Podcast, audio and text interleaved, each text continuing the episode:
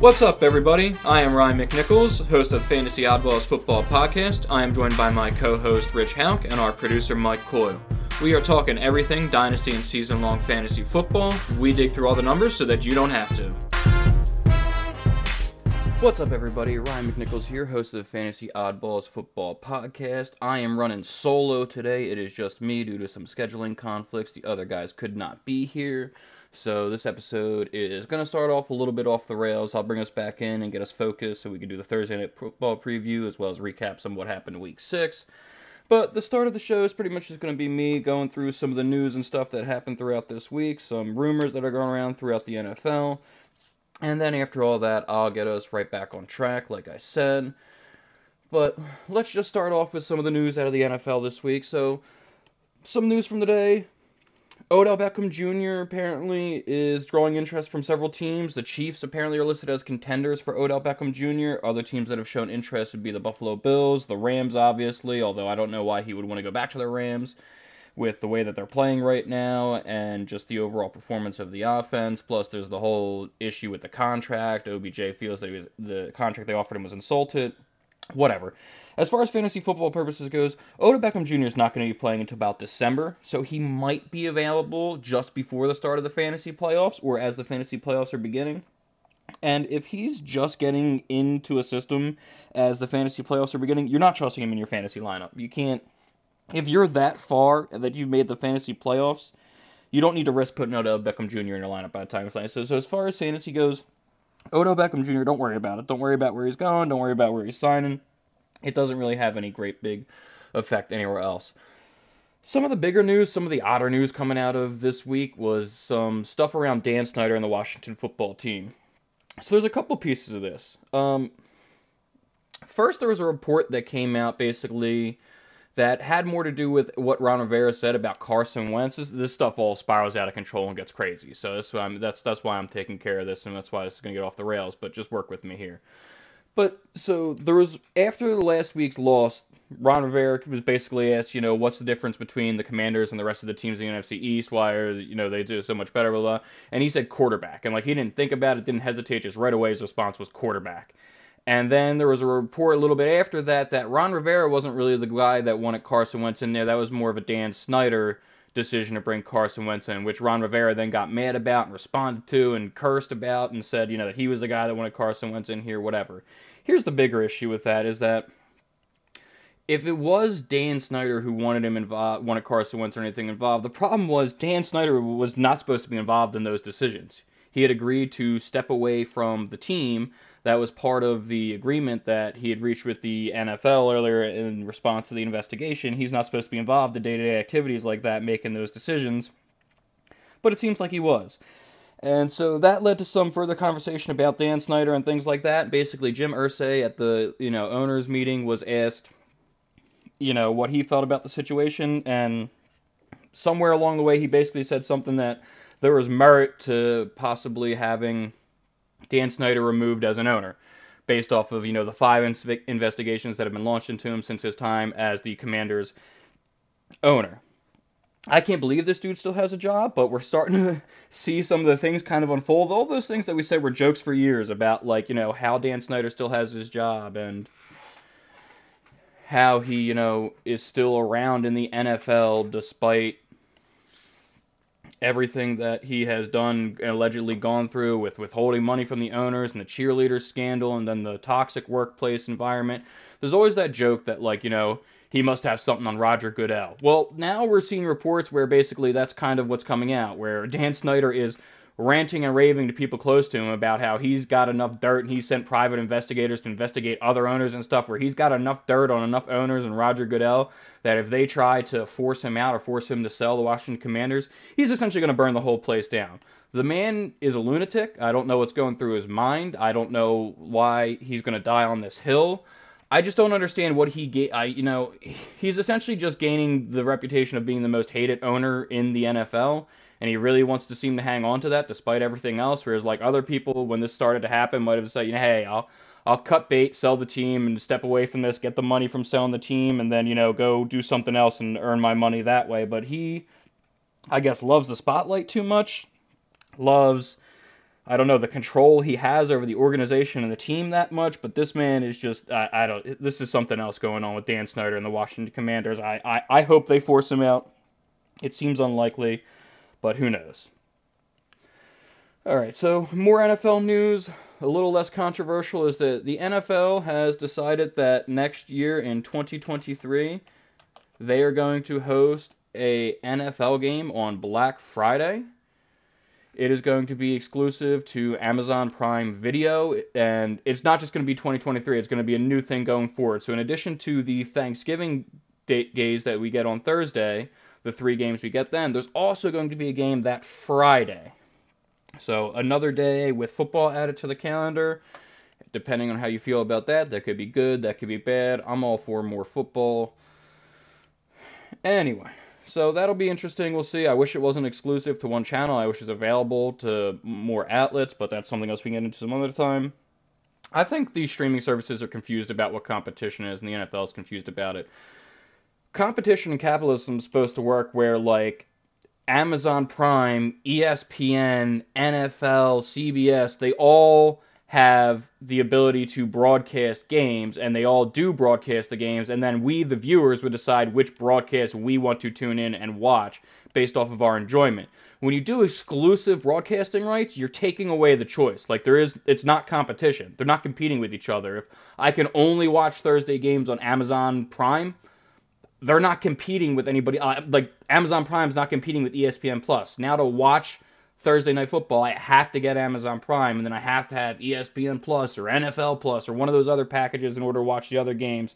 So I really hate the specific, you know, exclusivity of certain games. I think it's stupid. I think it goes against what is supposed to be capitalism and, and fair competition. But hey, that's just my personal opinion. What do I know? I'm just a guy hosting a fantasy football podcast in his basement some more news out of the NFL, going back to some more bleak stuff. Davante Adams, we all saw last week, he got a little handsy with a credentialed photographer at an NFL game. Basically, he was mad about the loss. He came out and he shoved the dude. That guy has now pressed charges through the police department. So, why that matters is basically nothing's going to happen to Davante Adams this year because of that is what this means now. Before there was charges, it was just kind of an NFL matter where he kind of pushed somebody and assaulted somebody during an NFL event, and that would be one thing. But now that there's formal charges by the police, the NFL always operates under the we got to let the police investigation and the legal investigation side all carry out and go on before we can get involved and make a decision. So the NFL's basically not going to do anything until this is decided if you want to know if this is going to get decided this year or not, Alvin Kamara, if we all remember, assaulted somebody at the Pro Bowl back in February, and his court date has been pushed back multiple times. It's now some point in November if it doesn't get pushed back again, or December, I think. So Alvin Kamara still hasn't had his first court hearing for an assault back in February. I don't imagine that Davante Adams is going to move any quicker. It seems like the NFL's lawyers or NFLPA lawyers are really good at stalling this until it's you know past the season to deal with. So you can feel about that how you will. I don't necessarily agree with that. I don't think it's right that these things should just get pushed back like this, especially in these situations where the things were caught on camera and there's not really much debate about what happened there. So it's just insane to me. I, I I think you know Kamara's thing should have been sorted out. He should have been suspended for a few games to start the season. Same thing with Davante Adams. It's one of those stupid things where they wrote a rule in the rule book and didn't really think about how it might actually play out in certain situations or they looked at the extreme the other way and decided well you know it's it, like you know one of those things where you write down a rule but you understand that rules might have some flexibility to it and all that you know where hey you're supposed to be you know this place at 8 o'clock. You showed up at 801 or 802 is that the end of the world? Can we kind of let that go? Do we have to make an argument about it? And you know there's just it, it's supposed to be understanding that some of the rules are supposed to be maneuvered you know to Uh, just come out with the best outcome, and everything isn't just black and white, and all situations do this and all situations do that. But the NFL doesn't understand how things like that work, doesn't understand fluidity. That's how things are with a lot of things in the NFL, a lot of lack of progress because of stuff like that. All right, so with all that out of the way, let's move on to some more potentially fantasy relevant news information. So, with you know where we're at in the season, things kind of progressing. You know, hitting week seven, the NFL trade deadline is going to be approaching. So there's some rumors about some guys out there that could potentially be on the move. Start off with the running backs. This one's less of a rumor and more of a this is probably going to happen soon. That is Cam Akers. Cam Akers, a report came out earlier this week that he has some sort of football and philosophical differences with Sean McVay. And so they're not seeing eye to eye there. I mean, Cam Akers hasn't shown much when he has been on the field. He's had one year where he was sort of involved in the offense, looked all right. Then he obviously got hurt last year and missed most of the year. Came back this year and just hasn't looked particularly good. Doesn't seem like he's recaptured the old self. So it seemed kind of crazy to me that he would be raising such a stink when, you know, he doesn't have a whole lot of leverage going for him. He's got one year left still on his rookie deal after this, and it's just, it seems kind of crazy that, you know, he's the one kind of raising a stink over there. So I don't really know what team is going to be looking to acquire Cam Akers. Maybe the Broncos or somebody, but I don't think Cam Akers is necessarily going to help the Broncos run game. There is the possibility that Cam Akers ends up as a Carolina Panther, and the way that would happen would be if the Los Angeles Rams trade it to acquire Christian McCaffrey because obviously the Panthers, with Matt Rhule being fired, they now have an interim head coach. They're one and four to start the season. Their offense has looked dreadful. It seems like the Carolina Panthers might be in a situation where they are going to sell away some of the assets that they can get value for, and that'll be useful for them because they don't have a whole lot of draft picks over the next couple of years. I believe they're missing their second or third round pick, one of those two for next year. Basically, next year, I think they have three or four picks and teams typically start off with seven. So they're they're down quite a few picks, and they've lost a few from the following year as well. It seems like Christian McCaffrey could be on the move.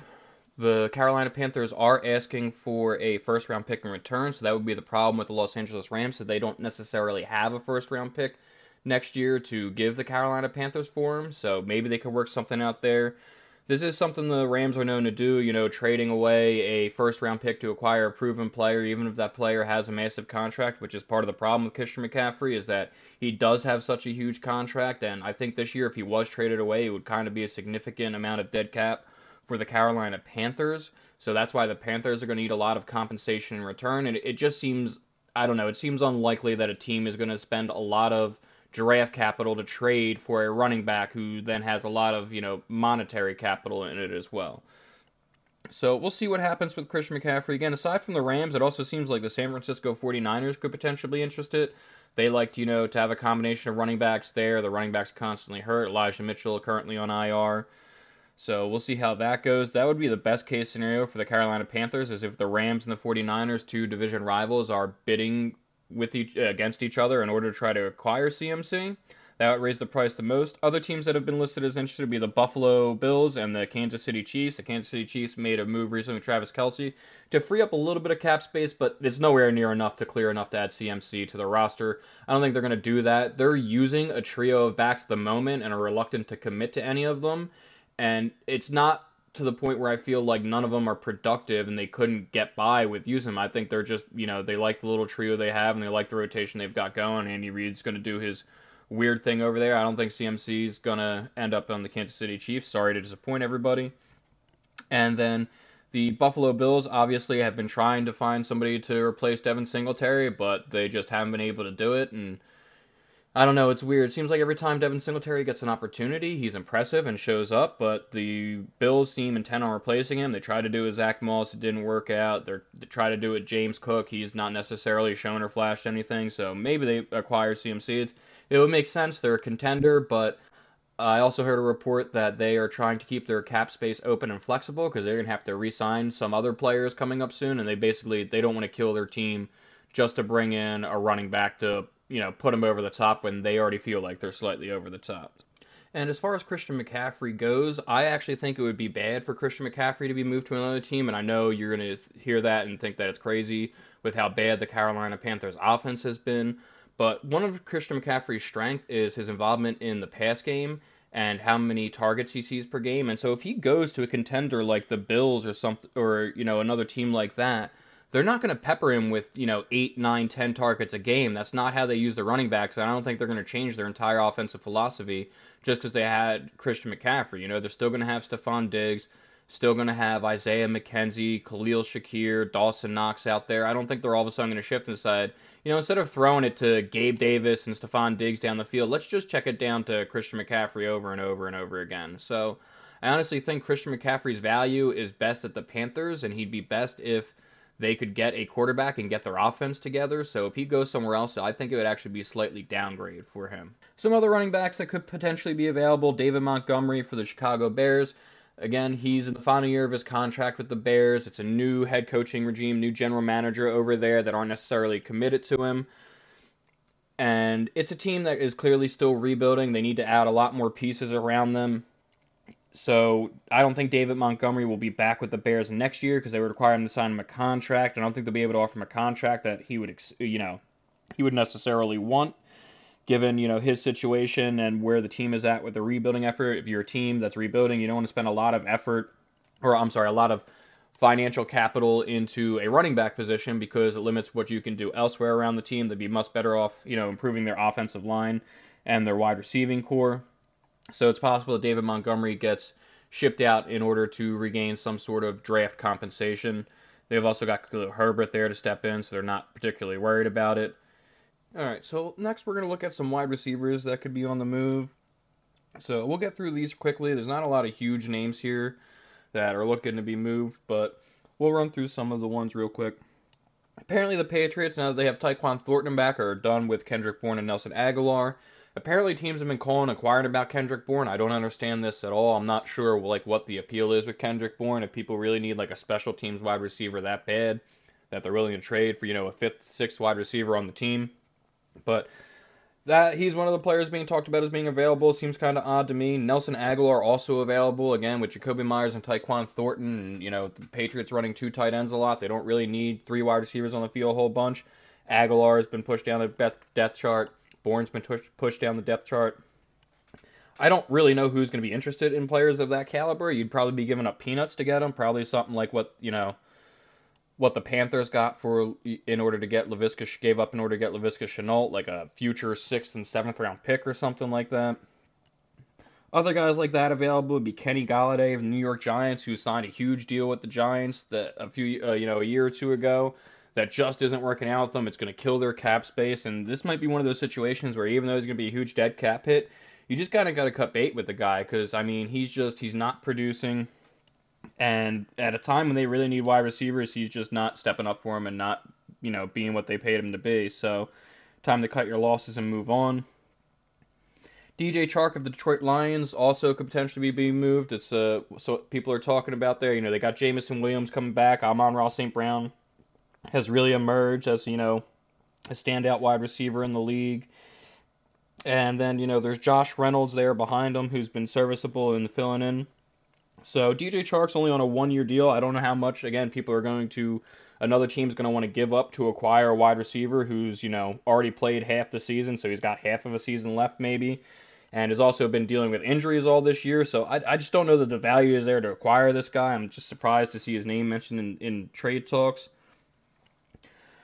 We mentioned earlier that CMC was talked about possibly being, being traded. Well, the Panthers apparently are looking to move like anybody potentially who has value who's not a cornerstone part of their franchise. So with that, both Terrace Marshall Jr. and DJ Moore are being talked about as potential targets for other teams to trade for. Terrace Marshall has just never caught on there as the Carolina Panthers, you know, second round pick in 2021 hasn't caught on yet, not really showing out, even with the lack of other pass catchers around him. And then you have DJ Moore there, who prior to this season had been quarterback proof and had found success with a bunch of different quarterbacks, where there's a banged up Cam Newton or I forget the Hodge. You know, they I think they had Teddy Bridgewater in here at one point. PJ Walker's filling in for a period of time. You know, just some crazy things going on there for the Carolina Panthers.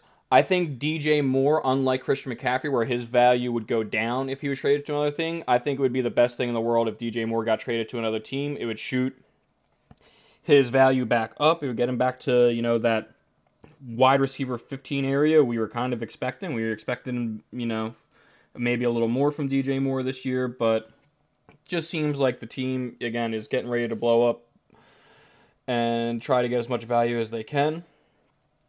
Interestingly enough, another person who's been mentioned for trade talks is Denzel Mims from the New York Giants or New York Jets. And I say it's interesting because not so much that he wants to be traded. I mean, obviously, I think anyone could see this. He was a high draft pick from you know a few years ago who hasn't caught on. He's buried on the depth chart now behind Garrett Wilson, Elijah Moore, Corey Davis, Braxton Berrios. But what makes us curious is that apparently there's a report that Elijah Moore has requested a trade away from the New York Jets. He not a whole lot of reports coming out about what's going on. If one had to guess, you would imagine that he's not happy with his role in the offense. He went from being, you know, the focal point of the offense the last couple games for the Jets last year when he was healthy and essentially the only one there to kind of being an afterthought in the Jets. You know, when Joe Flacco was playing for the first three games, he was clearly behind Garrett Wilson in the pecking order there. And now with Zach Wilson back, like nobody's really getting any targets there, but Elijah Moore seeing even, you know, everyone's target volume has gone down, but Elijah Moore's, because it was already low to begin with, it's just gone down that much lower.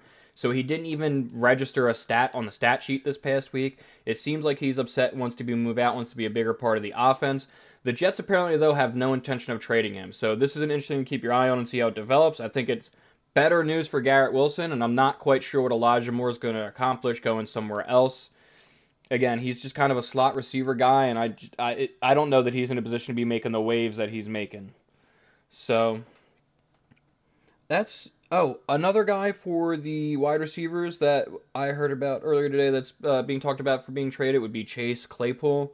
Apparently, teams are calling and inquiring about him. I believe the New York Giants were one of them. Obviously, they need help at the wide receiver position. They could be the team that trades for some of these ran- random guys that we're talking about because they desperately need help at that situation with Sterling Shepard out for the year, Kenny Golladay not living up to his expectations, Kadarius Toney being banged up, and him also not performing to whatever standards they have set for him. Some crazy things going on there with Kadarius Toney. Don't know what's going on, but Chase Claypool, yeah, apparently available for trade, and that would be good news for Diontae Johnson and George Pickens because it would just narrow the target tree that much more, especially with Mitchell Trubisky stepping out there. Although apparently, once Pickett is healthy and cleared concussion protocol, he will be the starter again. Other players who are possibly available for trade at the tight end, or not, I shouldn't say other players, other players who play the tight end position who are available for trade would be Albert Okwuegbunam. You know, he plays for the Denver Broncos. Once Noah Fant got traded away, and you know, part of the deal to get Russell Wilson and all of that, you would have thought that Alberto was stepping into the leading tight end role. However, since the season has started, one of the the Denver Broncos haven't done much on offense. One of the things they have done consistently is involve three or four tight ends per game. It seems kind of crazy to me. I don't know why they're doing that, but of the three, four tight ends they're evolving, Alberto seems to be on the bottom of that pecking order. So there's a potential he gets traded to a team that needs a starting tight end somewhere.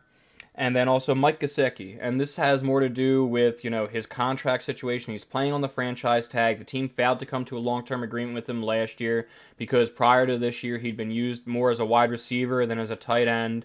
And so they franchise tagged him. He's playing on the franchise tag if you can get value for him and trade him away, that's a better thing to do than have to spend a lot of money on a tight end that you may not think is a top tier tight end next year. So I think that's how the Dolphins feel about him. I certainly know that was how my co-host Rich felt about him when we had discussed him earlier in the offseason, that he wasn't necessarily you know a guy that you had to plant a flag on and put a lot of money in. You thought he could get worked out of the Dolphins. And so We'll see, because now that you have Jaylen Waddle and Tyreek Hill, you don't necessarily need a tight end that lines up at wide receiver. You kind of need more of the traditional tight end that can get in there and block and line up in line. That's just not Mike Gesicki's strong suit. He did have a big week this past week, but he could be on the move. That's that's the important thing of what I'm saying. And as far as that goes, I think that's everyone that I have heard about recently being available for trade. So we are going to move on.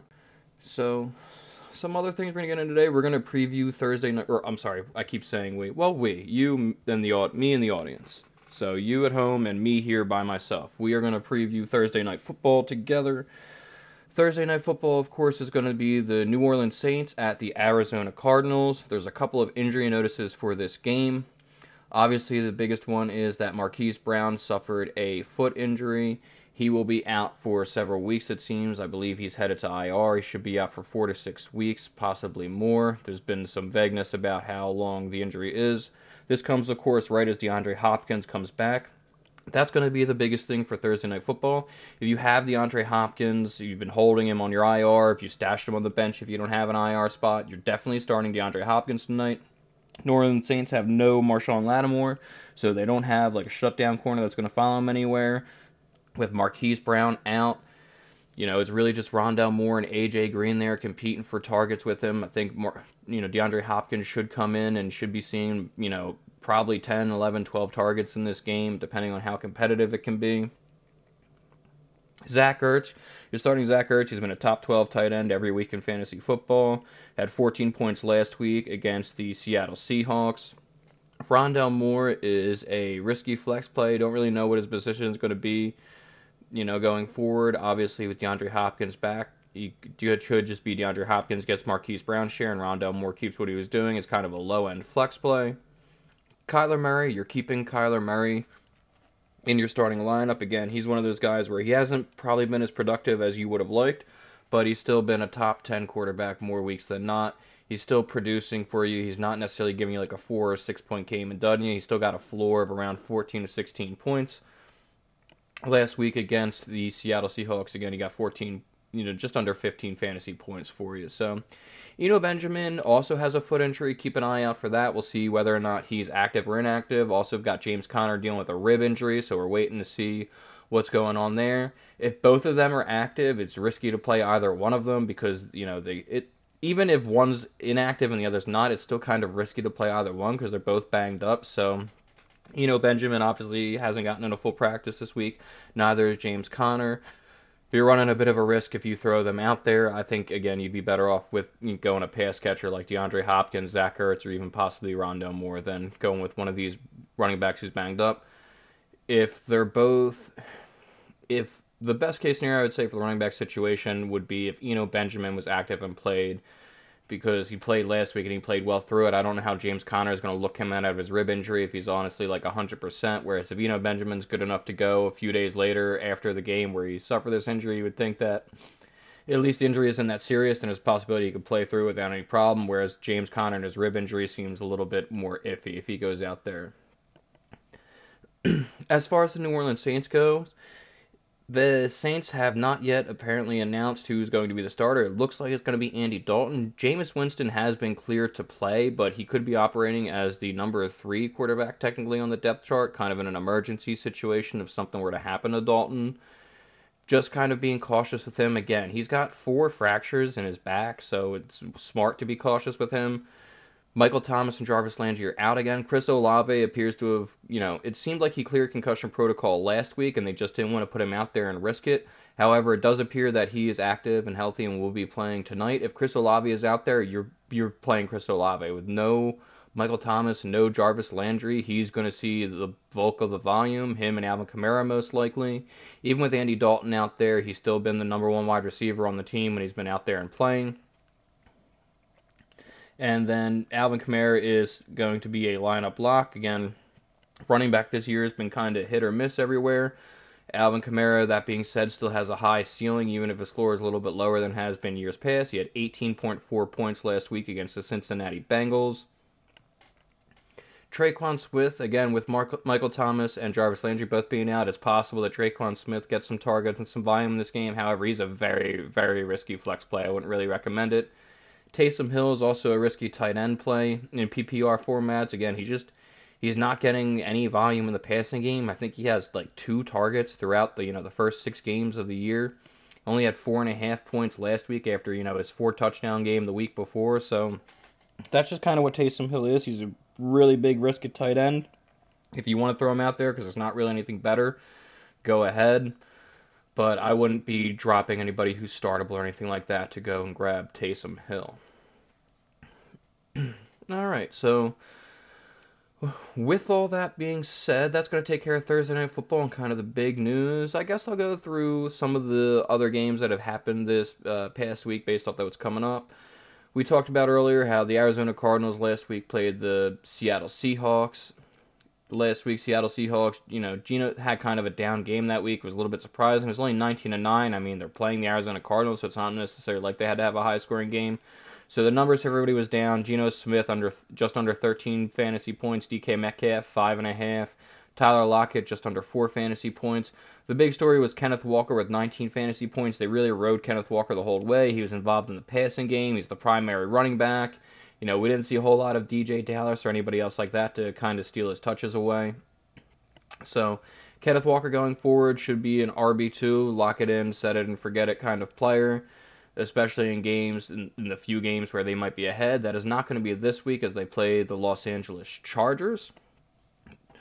And as far as the Chargers go, Keenan Allen apparently said that he is not going to be, or uh, hinted that he's probably not going to be playing this week. He said he might wait until after their bye week to come back just to make sure he's at 100%. He's been dealing with a hamstring injury. He's only played week one this season, and he suffered that injury then. He hasn't played since. Mike Williams and Josh Palmer have been kind of hit or miss since you know then. On Monday Night Football last week, they beat the Denver Broncos in overtime, 19 to 16. Mike Williams only had 3.7 fantasy points. Not really what you were expecting from him with Keenan Allen out of the lineup. Josh Palmer came in with 14.7 fantasy points. So it's not like they're blowing you away. Right now, it seems like the Chargers are really moving through Austin Ekeler, who had 24.3 fantasy points last week and is heavily involved in both the uh, passing game and the rushing game. Joshua Kelley, I believe, who's been operating as their number two, is banged up, and it looks like he could be out this upcoming week. So we'll see about the backup position behind there and Gerald Everett had 7.9 points. Justin Herbert was disappointing with eight and a half points last week. Fantasy, not what you expect when you draft him. You're still starting Justin Herbert if you have him. It's really the pass catchers that are the bigger question with Mike Williams and Josh Palmer. Josh Palmer is a low end flex play. I don't know that he has like a 20 point upside to him, but he could get you around 12, 14 points, 15 points in a game. The problem is his floor is also around four or five points. And Mike Williams is essentially the same thing. He'll get you. He could get you four to five points in a game. You know, 3.7 like he did last week, but he has the potential to get you a 28 point game. So I'd be more, I guess, more comfortable starting Mike Williams. I'm not going to say confident because you know don't know what Mike Williams will do, but I would be more comfortable starting Mike Williams than I would be starting Josh Palmer this week when they take on the Seattle Seahawks. And then Earlier, we had mentioned that the Cincinnati Bengals had played the New Orleans Saints last week. This week, the Bengals are going to take on the Atlanta Falcons. Last week, Joe Burrow, 32 and a half fantasy points. Him and Ja'Marr Chase really connected.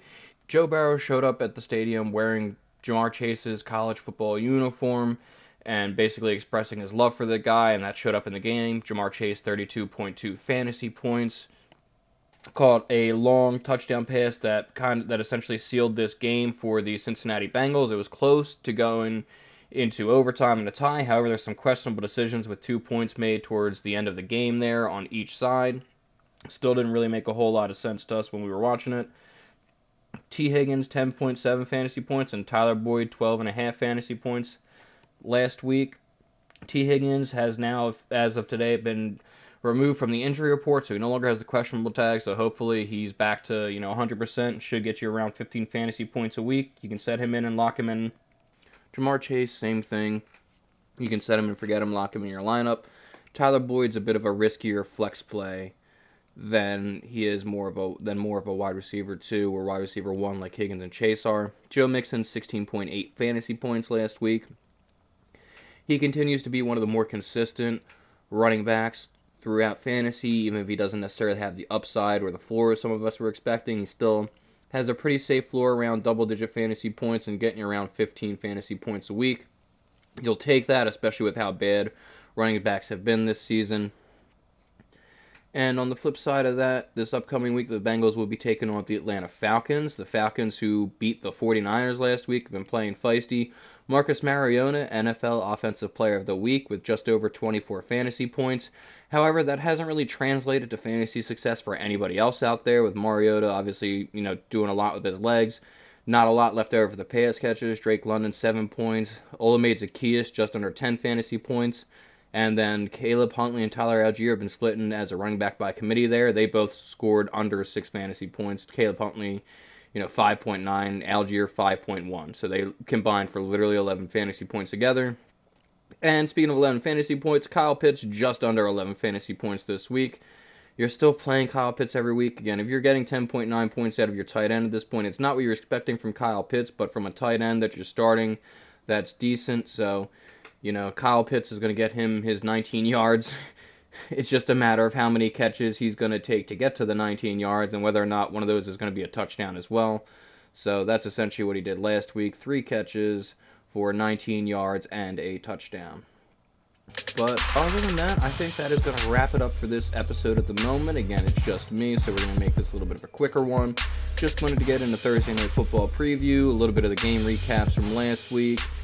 And until next time, you can follow us on Twitter at Fantasy Oddballs. We are also on Spotify, Apple Podcasts, Google Podcasts, pretty much anywhere you get your audio podcast. Until next time, I'm Ryan McNichols. Have a great day, everyone.